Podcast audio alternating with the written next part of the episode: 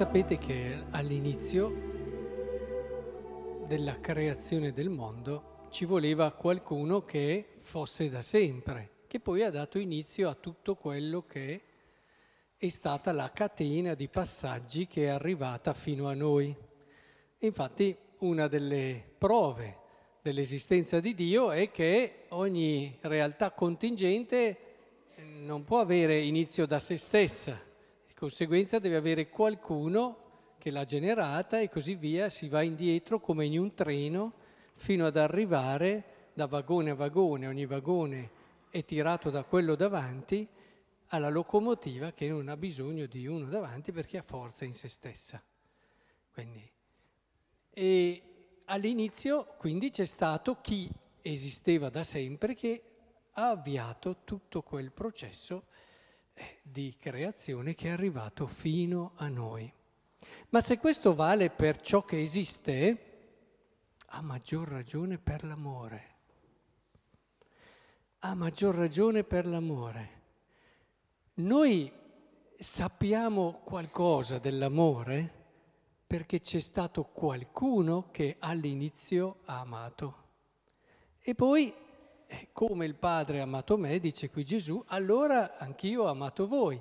E tutti abbiamo bisogno, per avere un'idea dell'amore, di qualcuno che ce lo ha fatto vedere, di qualcuno che ce l'ha fatto toccare, di qualcuno che ce l'ha fatto sperimentare.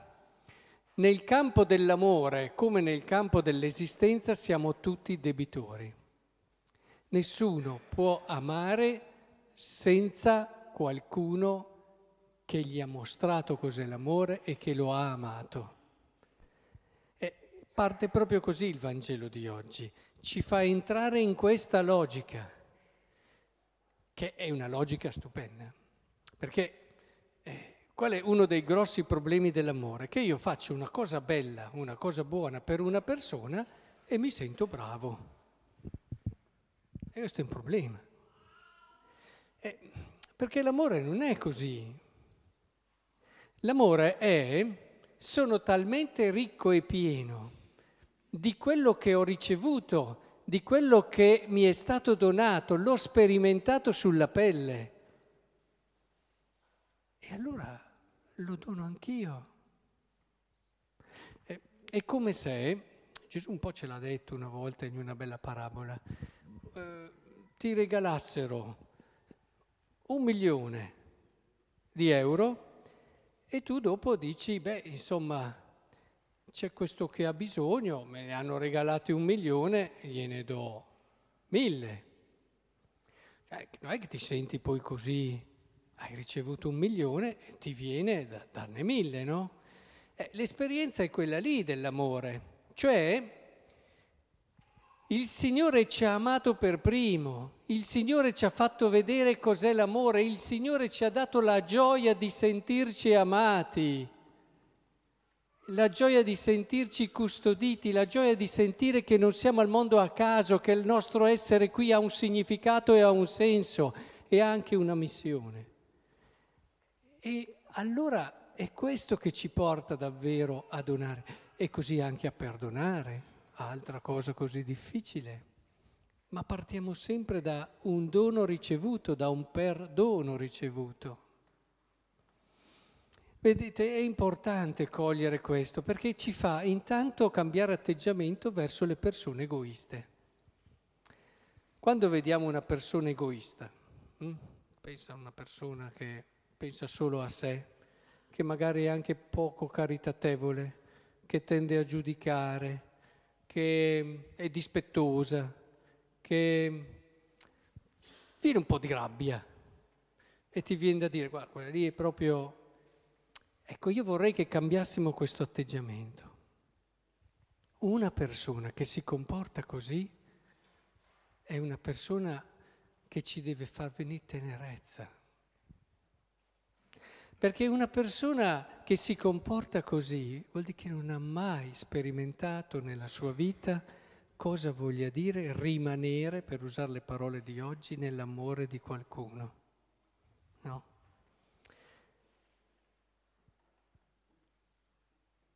Se osservate i miei comandamenti rimarrete nel mio amore, come io ho osservato i comandamenti del Padre mio e rimango nel suo amore.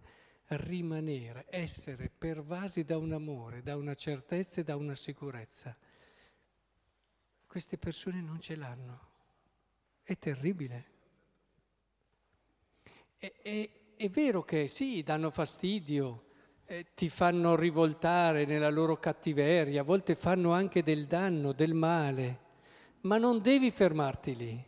Una persona cattiva non è mai felice e non sarà mai felice, ma ti rendi conto che condanna ha una persona che non è buona? È una persona che non ha mai incontrato l'amore. È chiaro che questo ci ricorda che noi possiamo amare perché qualcuno ci ha amato e ci rende possibile questo amore. A volte queste persone l'hanno anche rifiutato questo amore e questo è un altro problema terribile. Ma si sono condannate all'infelicità. Dato non ci sarà neanche tanto bisogno di eh, eh, di star lì a dire no, però il Signore tu giudichi, non giudichi, hai sbagliato, ti sei dimenticato. Va da sé. Su questa terra già saranno infelici e il dopo lo vedremo. Avere questa tenerezza. Se una persona è cattiva, Gesù dice, Padre perdona loro perché non sanno quello che fanno. Lui sì che vedeva e capiva che cosa queste persone stavano vivendo e che cosa avevano perso.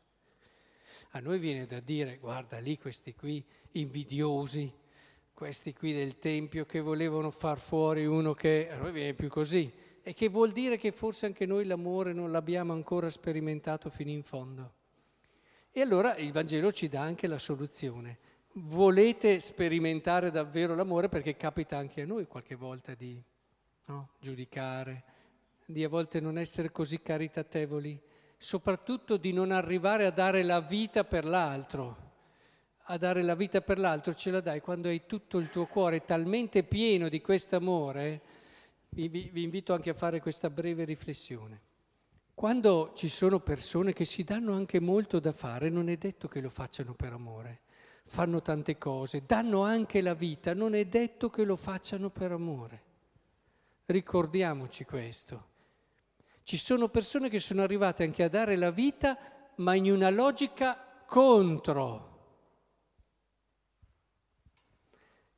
Quando invece tu ami, vai sempre in una logica per. È molto diverso. Ci si può anche dannare tutta la vita, fare sacrifici anche per la propria famiglia, per tutti, però non sempre c'è questa logica, c'è a volte il bisogno di, ah, perché non c'è, c'è il senso di un qualcosa che non ti rende libero in quello che fai, perché dopo vedi quello che fanno gli altri, fai, non sei sereno quando vedi le altre situazioni. Invece la freschezza dell'amore è figlia di questa esperienza. Noi rimaniamo nell'amore di Dio, stiamo lì in quel posto meraviglioso che è il sentirsi così amati da Dio, che ci permette di essere liberi, di amare, di essere vicino anche a chi sbaglia, di ridare sempre fiducia e una possibilità a chi sbaglia e allo stesso tempo ci dà anche la capacità e la gioia di dare la vita. Tutto però parte di lì, rimanere nel suo amore. E lo dice, come si fa a rimanere nel suo amore? Quell'amore che ha dato inizio a tutto? Se osservate i miei comandamenti. No? È chiaro. Ecco, importante questo. Quando fate i comandamenti, non fateli, non, non osservate, non rispettateli perché dopo magari, ah, dopo mi sento in colpa, dopo vado all'inferno, dopo faccio qui, dopo faccio là, oppure addirittura la gente dopo che cosa penserebbe di me e così via. Non fermatevi a quello. Voi sappiate che tutte le volte che vivete i comandamenti rimanete in quell'amore lì. State nel posto più bello che c'è. Siete nella situazione migliore che umanamente si possa avere. Ogni volta che mancate vi allontanate da questo posto, da questo luogo, chiaramente in modo figurato. È importante che comprendiamo questo. Tutte le volte che voi osservate che state lì, perché vuoi andartene da lì? Perché vuoi allontanarti da questo padre? Ricordate il figlio il prodigo, no? Perché vuoi allontanarti da questo padre? Hai tutto da lui. Poi se ne è accorto di che cosa vuol dire. E magari ha capito davvero cosa voleva, e cos'era il padre. Però perché? Ecco, io vi invito davvero a ritrovare questo cuore, questo centro della nostra vita. Prima di tutto allora siamo tutti debitori non sapremo neanche cos'è l'amore, senza qualcuno che prima di noi ha amato e ci ha amato. Ma soprattutto entrate in questa prospettiva che la gratitudine, l'essere grati, sia l'anima forte e decisa del vostro voler bene. È un bel vivere, sapete, un bel vivere. È un bel vivere perché aiuta anche altri che sbagliano a non sentirsi giudicati, ma aiuta tutti a ritrovare il giusto, il giusto orientamento. Il Signore ci ha dato queste cose perché siamo felici. Eh, rendiamo contento anche Lui entrando in questa gioia.